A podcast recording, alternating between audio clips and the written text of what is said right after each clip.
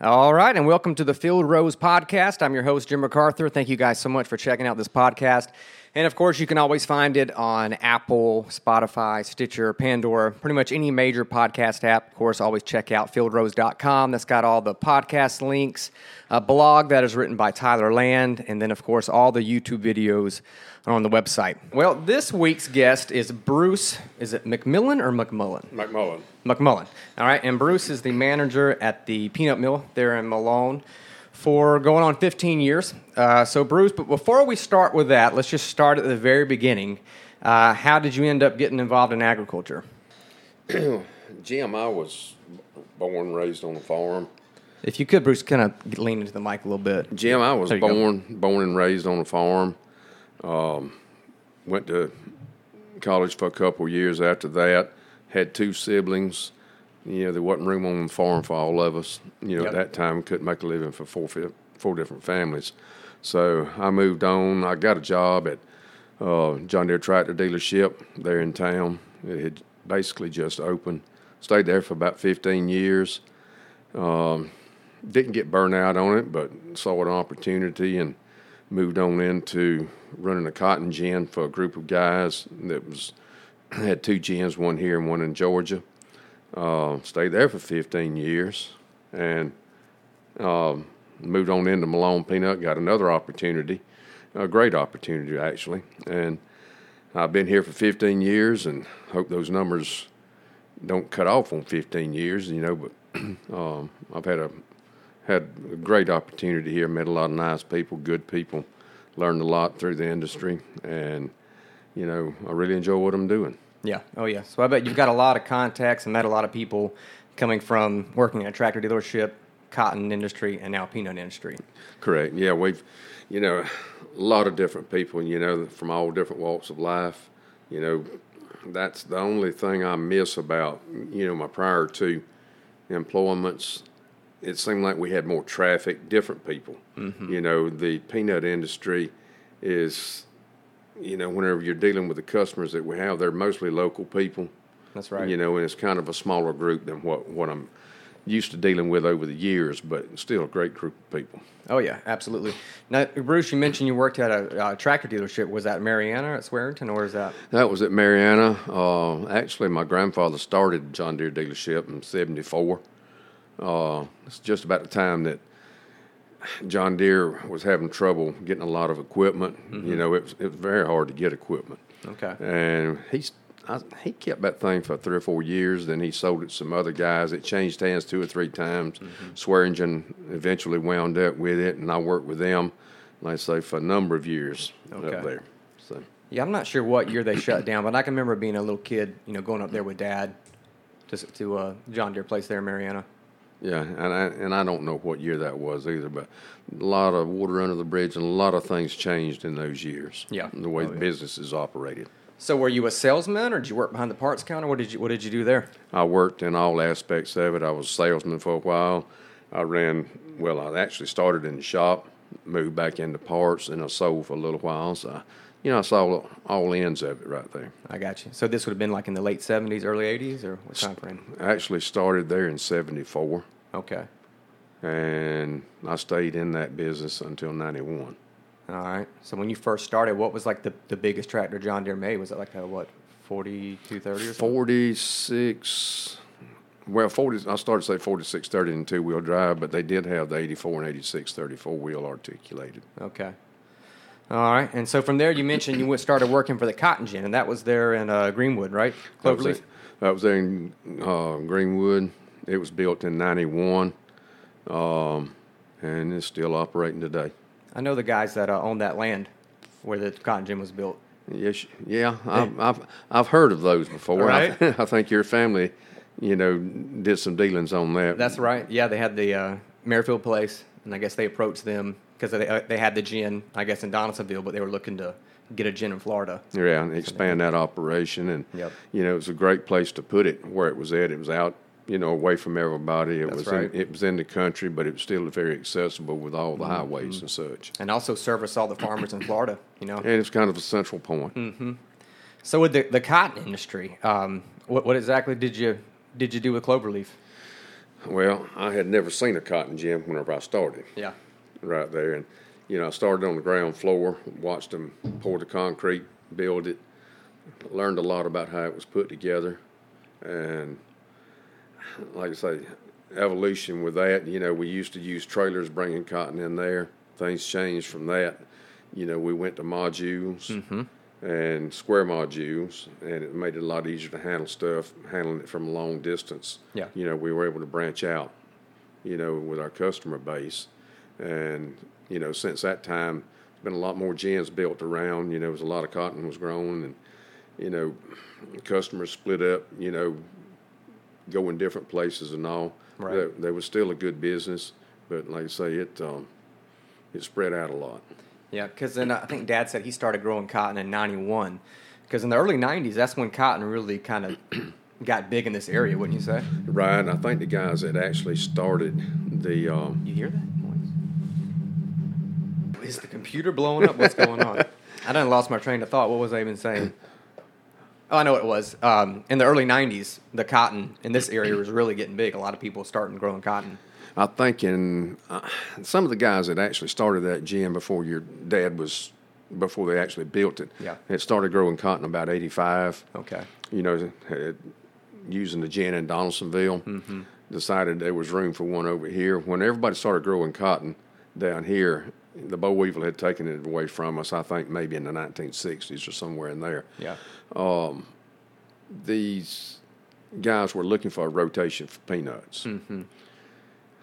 The thought train behind some of it, I believe, was if this cotton would give us a good rotation with peanuts, as long as we can break even, you know, on our cotton crop, you know, it's going to benefit us for the peanut Right. end of it right here. But, you know, along about the time we got started back into growing cotton here, peanut prices went south. Mm-hmm. And flip-flopped a little Yeah, bit. and it kind of flip flopped, and then cotton really did become a gr- important, you know, crop Yeah. to us. We needed to make money on it, and we did. We made some good money on cotton there for a while. But you know, all our um, denim plants and such, textiles moved over to China. Yeah. You know, and cotton demand kind of dropped off in the states right here. China was still producing a lot of cotton. Right. Yeah, we shipped a lot to China, but you know it it kind of hit a plateau right there, and you know I don't think it's ever really regained. Yeah, and I think another thing that that caused that was the uh, synthetics. You know, people started getting away from 100% cotton and using the synthetic materials, and They have, and I think some of that, you know, over the last number of years, a few years, people have tried to come back to the It natural has, state, yep. you know, to cotton. mhm. yeah, people are wanting more of a natural product now. Right. People want a real, not a synthetic fiber. And you mentioned uh, when when cotton first started in this area, you know, there was no uh, module builders per se, right? Didn't you actually have a long cotton trailer that the farmer would just dump in that and have to actually get in there and pack the cotton down? Right, they did. They had some of those wagons were around 30 feet, some of them were 40 feet. Uh, they built a manual packer that you could actually pack that cotton with. Uh, prior to that, it was foot stomping. Yeah. And you got up there and walked it down. Right. You know, I'm trying to think. It's been a long time ago now, but you know, seven to ten bales maybe on a trailer. Okay. You know, I've gotten a, you know, 10, 12, 13 bales off some trailers that were really packed hard. Mm-hmm. But we used a suction pipe to get them off with, which was Okay. a, which was manual labor again for the most part. So you know. there's actually a man grabbing the hose, sucking the cotton off the trailer. There was, you know, and when that was before, you know, we built about the same time that we built this gin. Some, a lot of that had become automated, Mm-hmm. and we actually had a system with joysticks on it where somebody could operate Oh, nice. ma- Okay. uh, remotely. Yeah. operate it. So Yeah, it's something to see. I went, uh, you know, George, I think Gray is his last name, works Yes. with Clo- Cloverleaf. He uh, gave us uh, a tour last year there at the Cotton Gin and, and um, Greenwood. And uh, man, it's incredible. All the automation, you go in there and, you know, everything's put the huge module and it kind of feeds it to it and all that stuff. It's, it's something to see, no doubt. yeah, about the time I left, we had just put a module feeder in Okay. right there. Used to we just dunked them on the floor and sucked them off with that suck pipe, like the same thing we did with trailers, but it was it was slow, Yeah. labor intensive. And now, uh, now it's transitioning from the modules to the round bales. Right. And I don't think John Deere even makes a basket picker anymore. So Wow. in 10 years, you know, it's probably all going to be round Obsolete. That's right. All right, so let's shift gears. Uh, you're a peanut man. You're not a cotton man. So let's talk about peanuts. So you mentioned you got the opportunity to uh, uh, be the manager at Malone Peanut. Let's let's talk about that transition. Yes, uh, matter of fact, a fellow that you knew very well Yeah.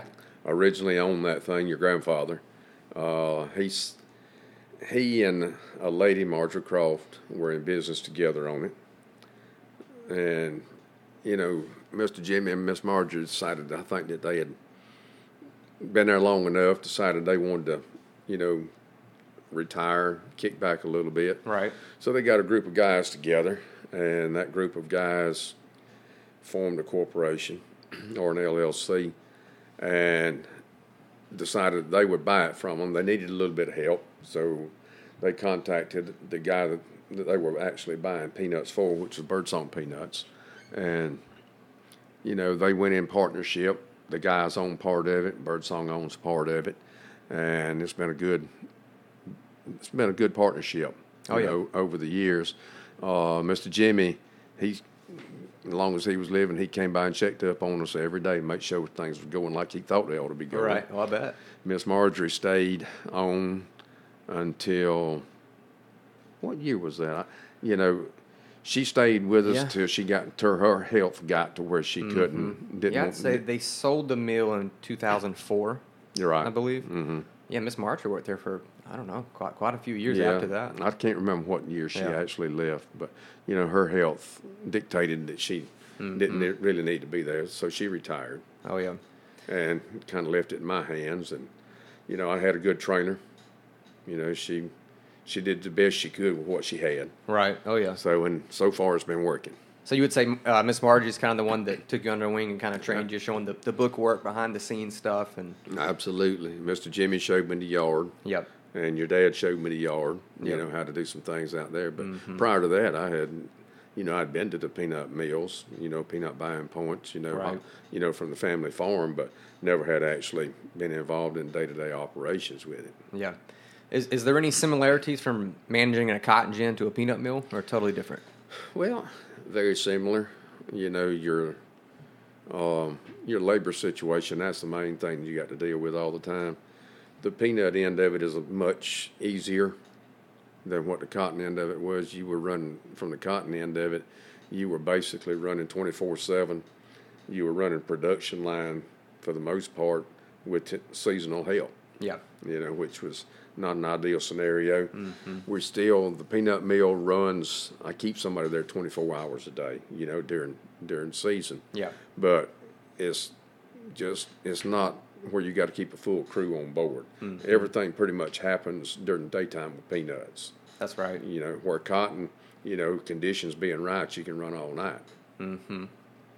Yeah, and you said it. The um, the idea of seasonal help. You know, there are some characters that are at a peanut mill, and growing up being around it, um, there, there's just characters that that you get to work at a peanut mill. And one, gonna name drop here, and I like the guy. Never had a crossword with him, but Tommy Luther Wayne Hudson, which in itself is an amazing name. I mean, he's got four names, but I'll never forget. It's 2003. I think Papa Jimmy had a stroke that year, and so Dad he he ran the mill that year.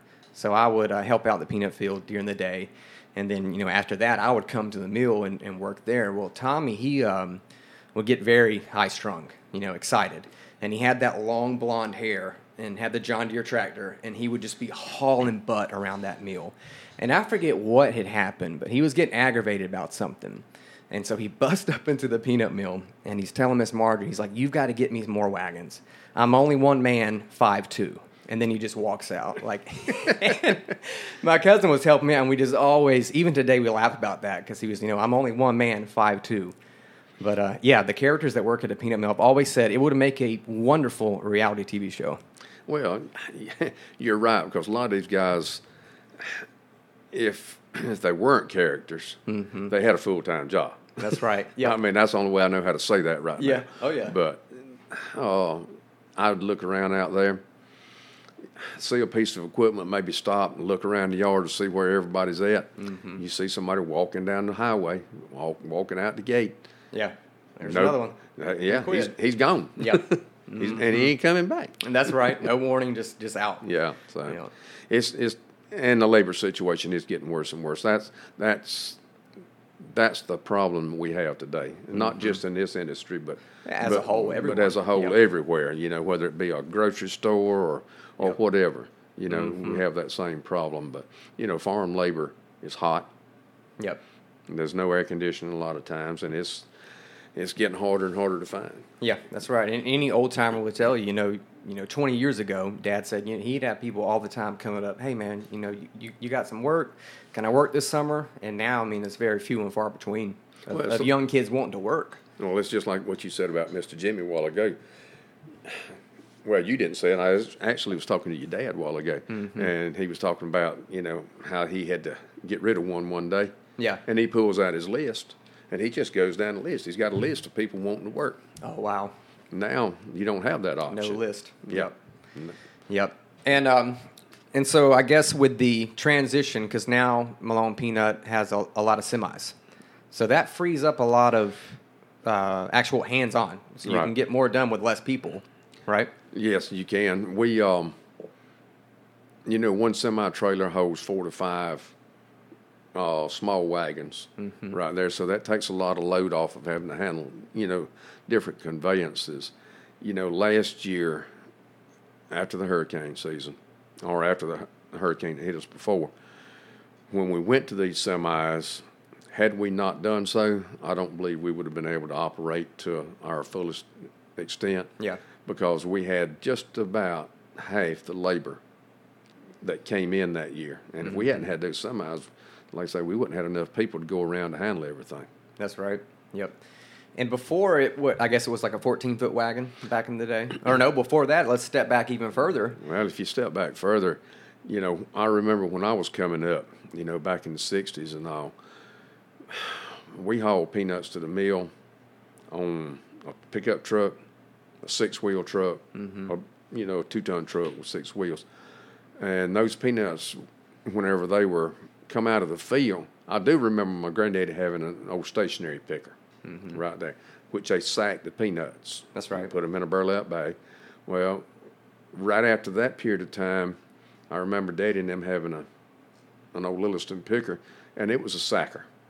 I mean, the peanuts blew up and didn't have anything to to hold them. Mm-hmm. They had a chute on the side that had two different spouts on it, where you just actually put a burlap bag, hooked it on it, filled up those bags, flipped the lever on it, started filling up another bag while you moved that bag, you know, your prior bag.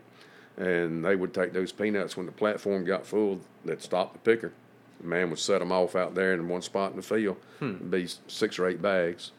Then somebody would come by with a pickup truck, either stack the bags on it or took the bags and dumped them out into the pickup truck Right. bed, and then you haul them to the mill. Yeah. You know, several years after that, somebody come up with a deal that put a basket on the picker. Actually, a big perforated basket, you know, mm-hmm. made out of wire mesh. And instead of blowing them into a sack, they actually blew them into that basket. Yeah. That that changed the way whole everything operated. Would that have been like a Livingston, the first Livingston pickers, like I don't, I don't know who actually made the first one. The first Yeah. one we had, what first two pickers we had were Lillistons. Okay. You know, one was had a sacking platform. I think they actually made a conversion kit where you could change those things and put a basket on something. I never knew there was like one that actually would sack itself. That's pretty cool. It is. I mean, it Mm-hmm. it was a dusty job, I bet, yeah, because peanuts is a very dusty job. right? And Yeah. you're standing right there in the midst of it. That's right. And from there, they went to the 14 foot wagons, then the 21 foot wagons, And, and evolved into the semis Yep, now. Yes. yep.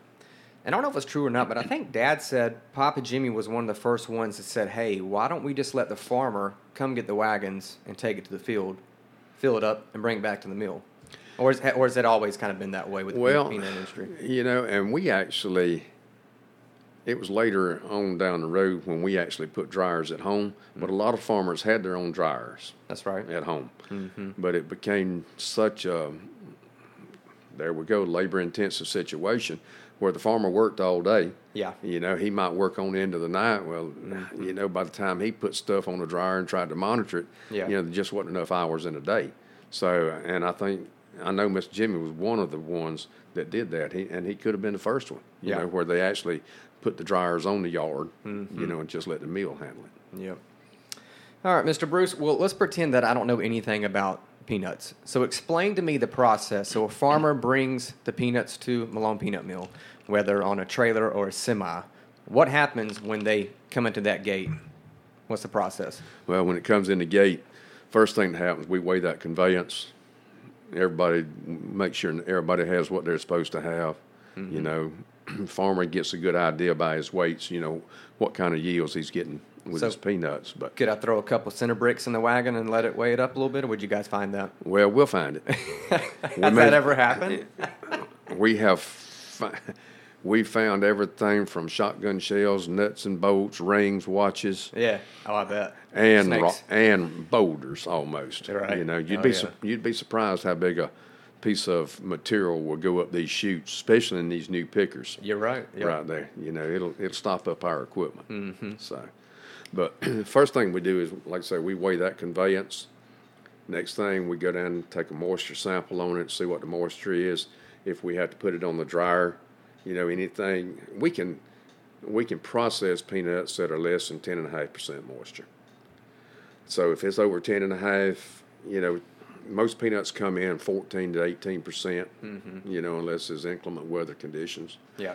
But once we get those peanuts, we'll take those peanuts down, put them on a dryer.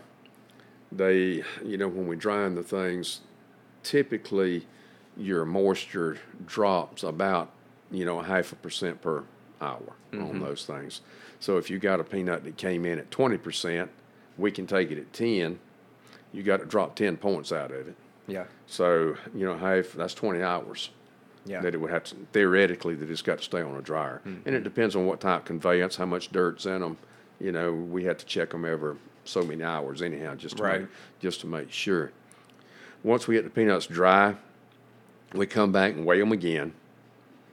Uh, we take the peanuts around. There's a federal state inspection service. We don't we don't determine what those peanuts are worth. Independent government organization does that. Federal state inspection. They pull a sample of those peanuts using a pneumatic probe. It sucks so many peanuts out of a spot in there, and we'll, you know, anywhere from five to uh, eight or nine probes, you know, in wagons. Yeah. Right there. Um, they go inside. Those peanuts then are graded. You know, they check the moisture on them. They shell those peanuts. The and when I say shell them, they take the hulls off of them. The hulls are weighed. That's part of your grade. Okay. The sound material kernels that are whole peanuts are graded out of there. Loose shell kernels that were in those peanuts before they were shelled Right. will be graded separately. Uh, farm material, uh, how many splits in there, how much damage that they can see in there, and I say damage, damage from busted up peanuts or uh, insect damage. Okay. You know, Right. you can see where they've chewed holes in them and such as that. Um, also check the peanuts for aflatoxin. And once all that's determined, you know, that sets the price that the farmers paid for them right there. And that's what kind of gives you the grade score, which Yeah, is what's that- 85 the best? What's the best? Uh, Uh, you know, you can, we run into the high eight, I mean, low 80s. yeah. you know, ti- low 80s typically. That would, um, that's a great grade. Typically, a peanut skunk grade from 72 to 74, that's going to be an average grade for most of them. Uh, if you can pull that grade up above the 75, it's just dollars in your pocket. So anything above 75, you're going to get paid more than. Now, seven, I think base grade now, I think, is about a almost a 74, Got you. if I remember right. So. All right. But like I said, you, you guys don't handle any of that. The the state handles all, all those employees. you don't have to worry about finding somebody to grade the peanuts. Can you hear that in your headphones? Yeah.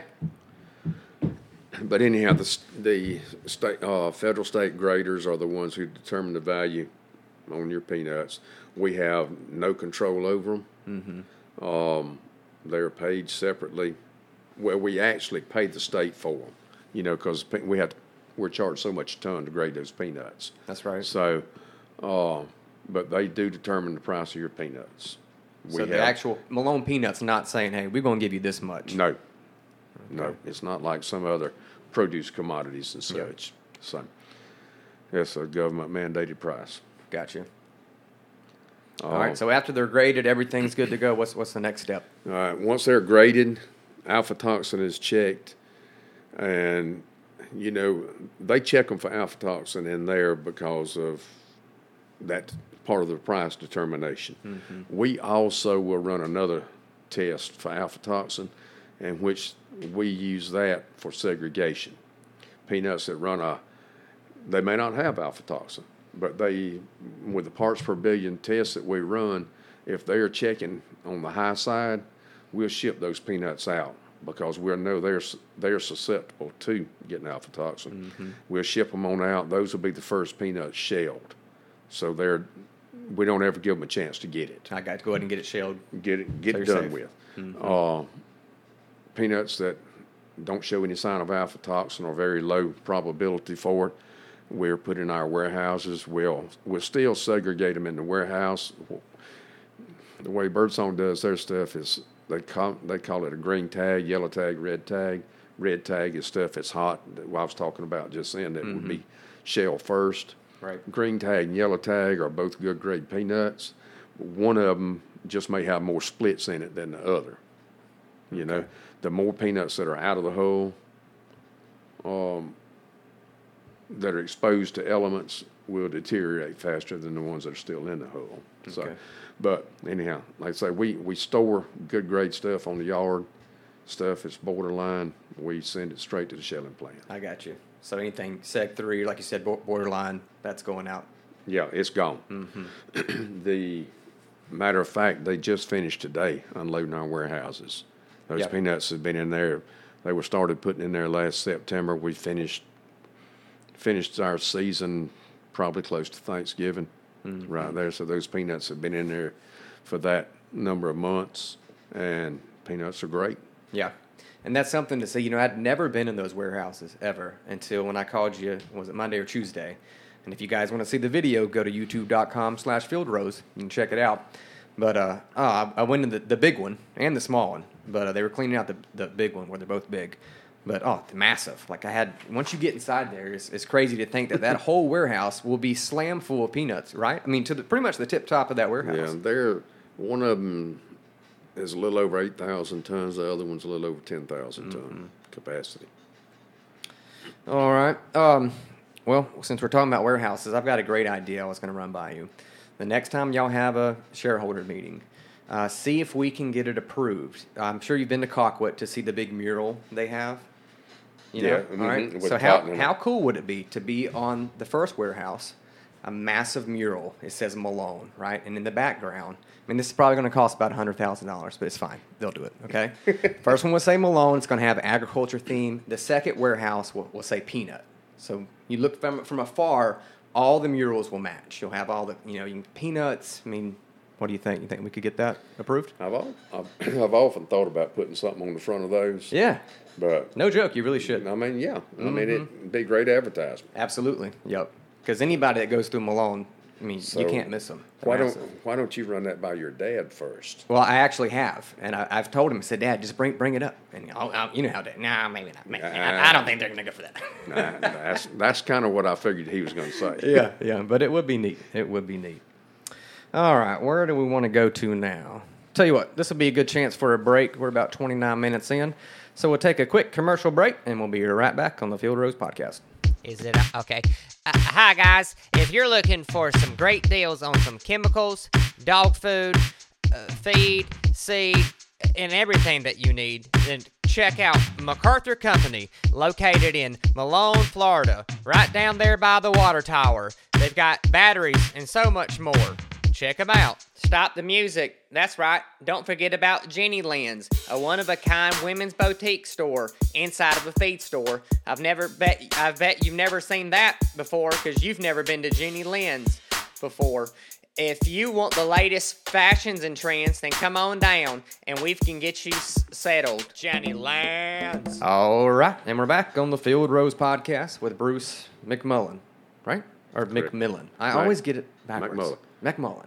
McMullen. All right. Uh, so, Bruce, peanuts right now are $400 a ton. What do you think it's going to take to get the price of peanuts on up?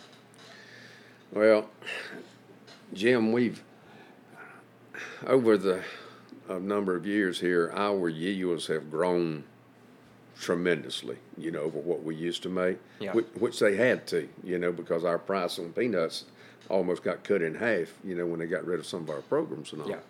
But right now, we were this year was just about to get peanut um, supplies back in line. Well, here we've had a great growing season this time. Um, the yields were moved. I think the last few years we've been averaging somewhere in the neighborhood of 3,900 pounds overall average Yeah. to the acre. Um, and this year, our planted acres are up about between six and seven percent from what we understand right now.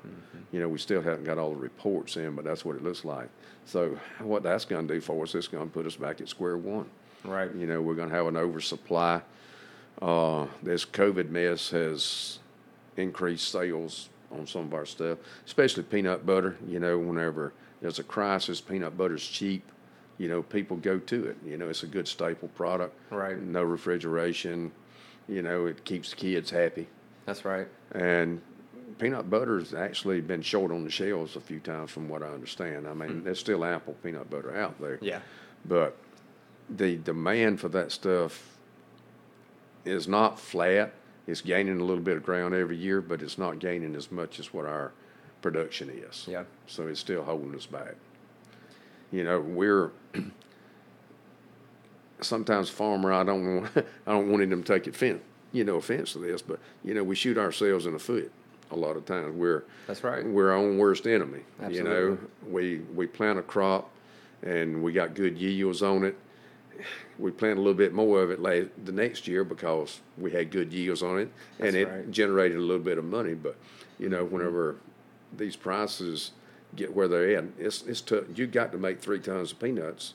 You know, two and a half, three tons, really to to make any good money. That's on right. Peanuts anymore. Because you said it, the inputs are constantly rising. Right, they're constantly rising. Mm-hmm. You know, whenever I st- back, you know, when I was still on the farm at home, you know, if you made a ton of acre of peanuts, you had done something. Hmm. You know, if you made a ton and a half, you made headlines in the paper. Oh, you know, okay. Right. My you know, back times have then. changed. So, but times have changed. I mean, we're twice that now. That's right. We're we're we've actually double that. You know, there's six and seven thousand pounds of acre peanuts being made. Right. You know, I've often wondered, and I've ran this by Dad, and he said it would never work. But you know, why wouldn't all us farmers get together and say, "Hey, everybody, cut your acres of peanuts back a little bit," you know, and try to drive that price up? He said, "There's always going to be that one person." I guess they tried to do this back in the '80s or something. He did- some story. They did. I mean, but you know, you get, still got a man down the road down there. Yeah. That Jim's going to cut his hundred acres. Yeah. Well, this other fellow say, well, if he's cutting a hundred, I'm going to increase mine a hundred. You know, so I need a little extra money. on this. Yeah. Yep. So That's the thing, you know, if we could market the peanuts better, find better uses. I mean, think outside the box. You know, think, uh, you know, vaping is huge. Every kid, you know, 18 and above now seems like they're vaping. Why not make a peanut flavored vape? well, it You might know? work. There you go. It might work. I Somebody's going to hear this and rip my idea off and make millions. They, uh, I noticed the other day that you know several of the manufacturers, M&M, Hershey's, they are. I've seen several different new candies coming out. Yep. You know that involve peanut butter. Mhm. So, you know they're they're changing things all the time to try to create more market. You know if one of them seems to be getting stale, yeah. but Freshen it Um, up a little bit. I don't know what you can do to change a lot of peanut butter. Yeah, it really, not a Well, lot. I don't know.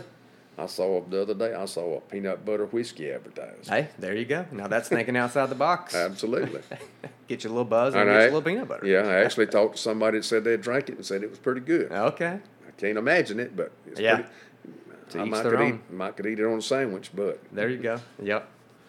All right, Bruce. We're running a peanut mill was very, very hectic. And uh, is, is there a, a certain day that sticks in your mind where everything was just falling off the rails?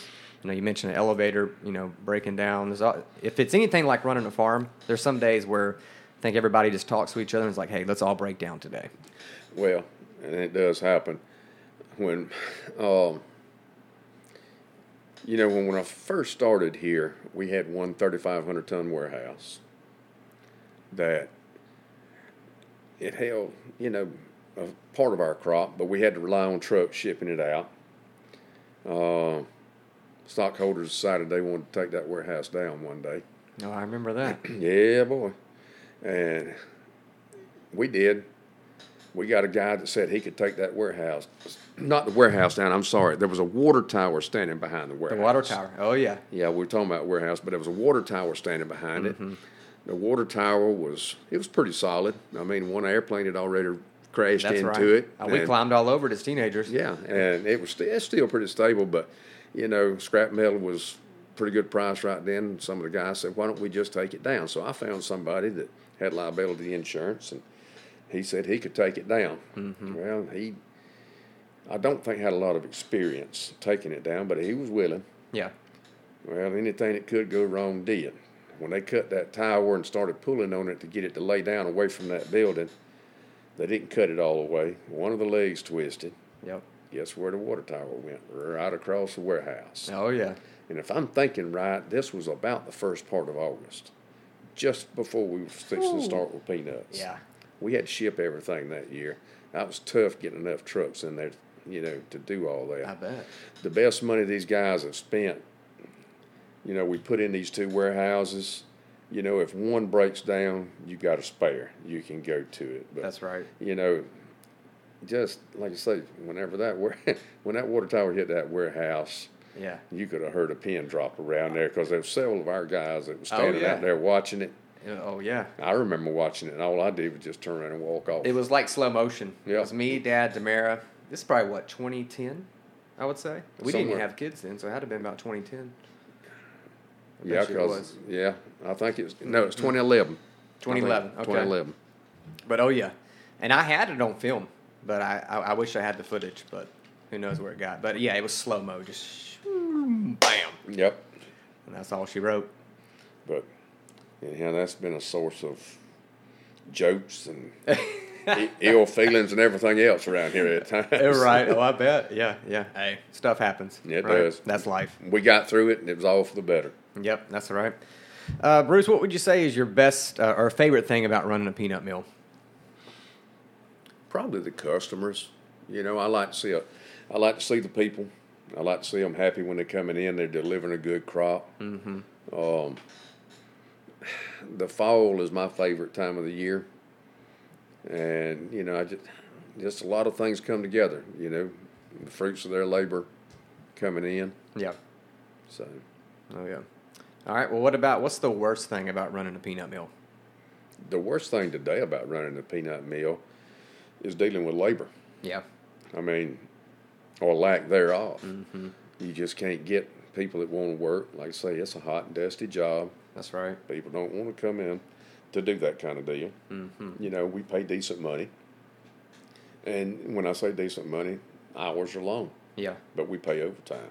That's which, right. Which a lot of farm operations don't. Mm-hmm. So that's some, you know, some of these guys could work for, you know, with us for two, two and a half months Mm-hmm. and probably make as much during that time as what they could work part time job 12 months out of the year Yeah. right there. Mm-hmm. So, but that is that's that's the worst part of it, and you know you can't go out there and show out with them. You know, That's you right. You correct them too much, they're gonna go to the house, and then guess who's left to do it? Mm-hmm. You're gonna be the one out there. You're gonna it. be the one doing it, and Yeah. you don't have time to do it. How many people would you say would it take to run uh, a mill efficiently during peanut season?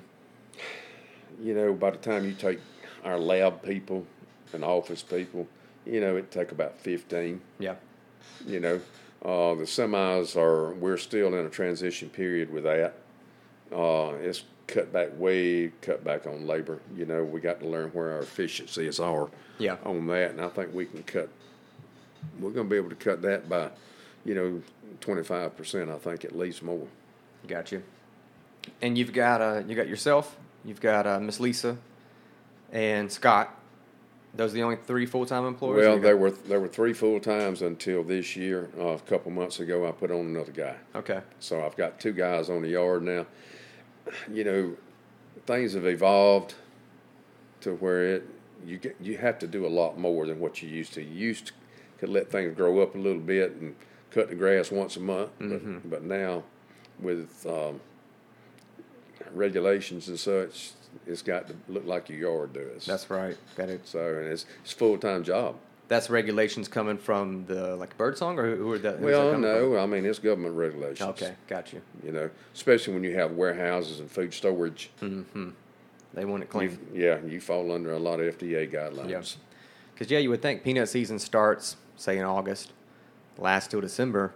Then you guys just take what six, seven months off, right? Well, that seems to be a common belief around here.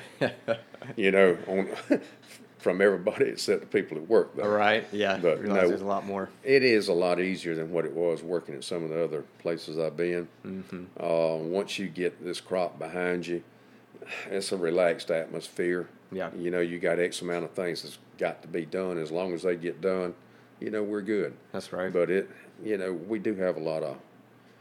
I'm not going to say time off, but we have we have more free time than what we would would have if we were out here in your shoes. Mm-hmm. That's right. But when it's busy, it's busy. It is. I know. I it can get so hectic. I remember Dad always saying, you know, peanut season. You can only do peanut season about two or three months, and then you got to have a break. Just Yeah. mentally, you're physically exhausted. Like you can, you just got to have a break. Right. Well, like I say, it it's a crop that has it can't just sit there. That's right. It's it's got to be handled. It's got to be handled. Yep, yep.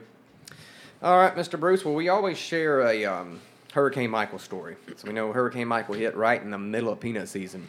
So let's let's talk about that a little bit. It did, and you know we were at that particular time we were operating two buying points. We had one here in Malone, one in a little town down in Delwood. Delwood was a viable buying point. It it basically handled a lot of our overflow from up here. You know when we were real busy.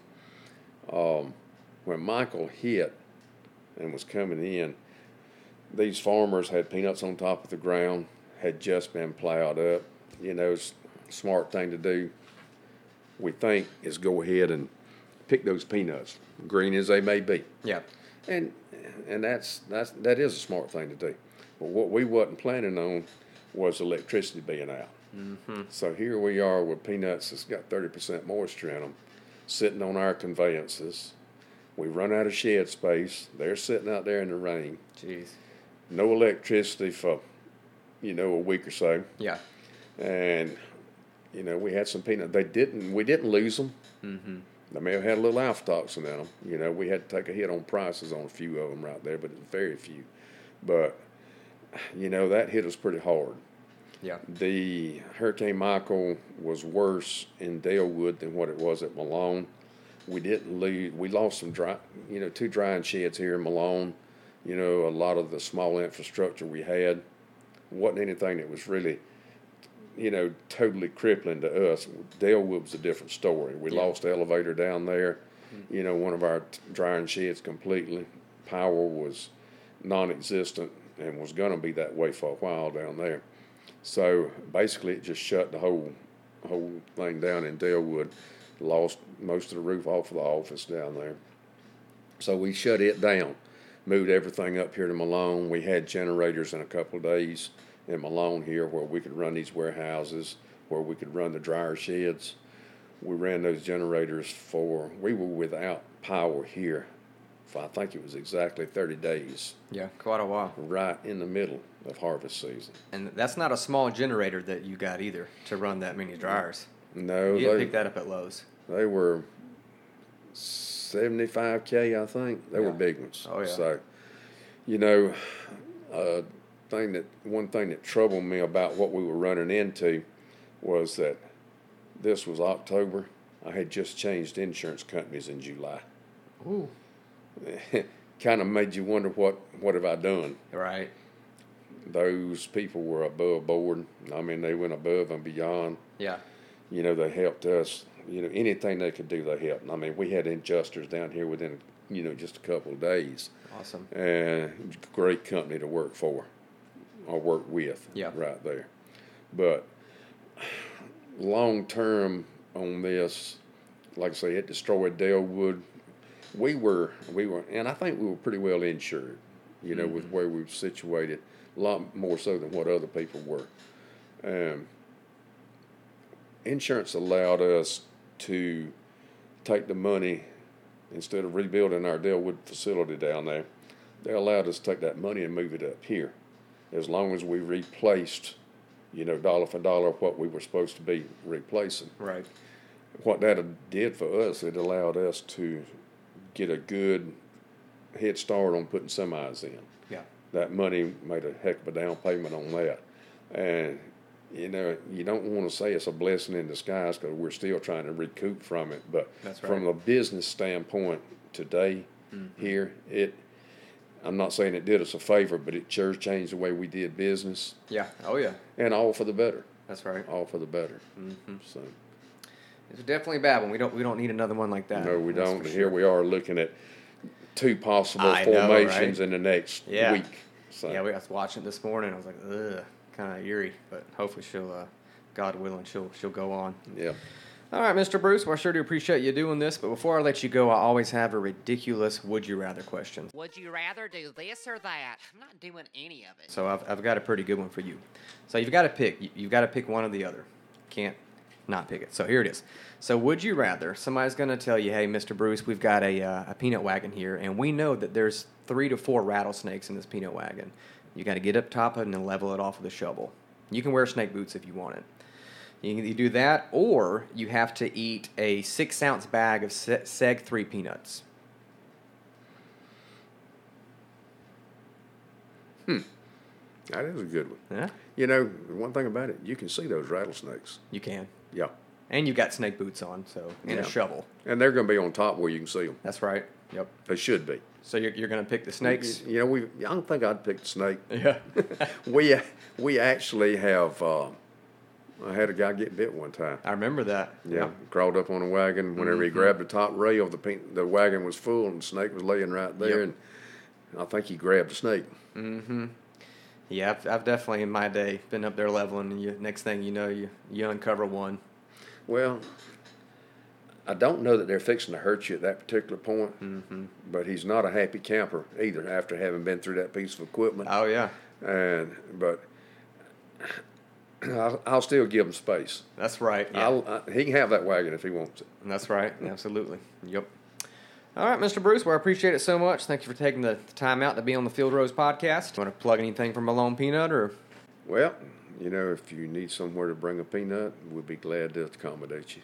There you go. Give him a call. Was it 569-52? Nope. Two six seven one. That's it. 569-2671. All right, Mr. Bruce. Appreciate it.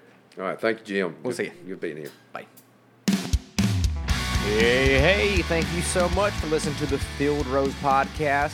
I appreciate the support. If anybody has a, uh, a guest they would like for me to get on the show or somebody they feels got a cool story, by all means, hit me up at fieldrose at gmail.com. And also, if anybody wants any stickers, I got some cool Field Rose stickers printed out. Uh, email me again, fieldrose at gmail.com, and I'll make sure I'll get some uh, sent to you. Just email me your address and I'll get them sent your way.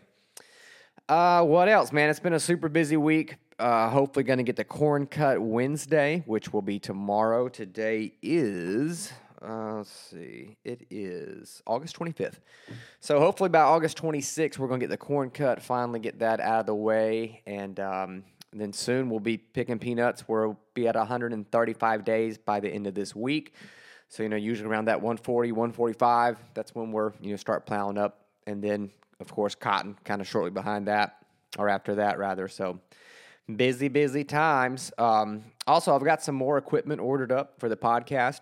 So once I figure out how to run that, my plan is to start having some call-in guests. So if anybody has a guest uh, that they would, you know, like to come on the show, or uh, anybody that's got an interesting story, any of that, uh, by all means, contact me, fieldrose at gmail.com or through YouTube, anyway, Facebook.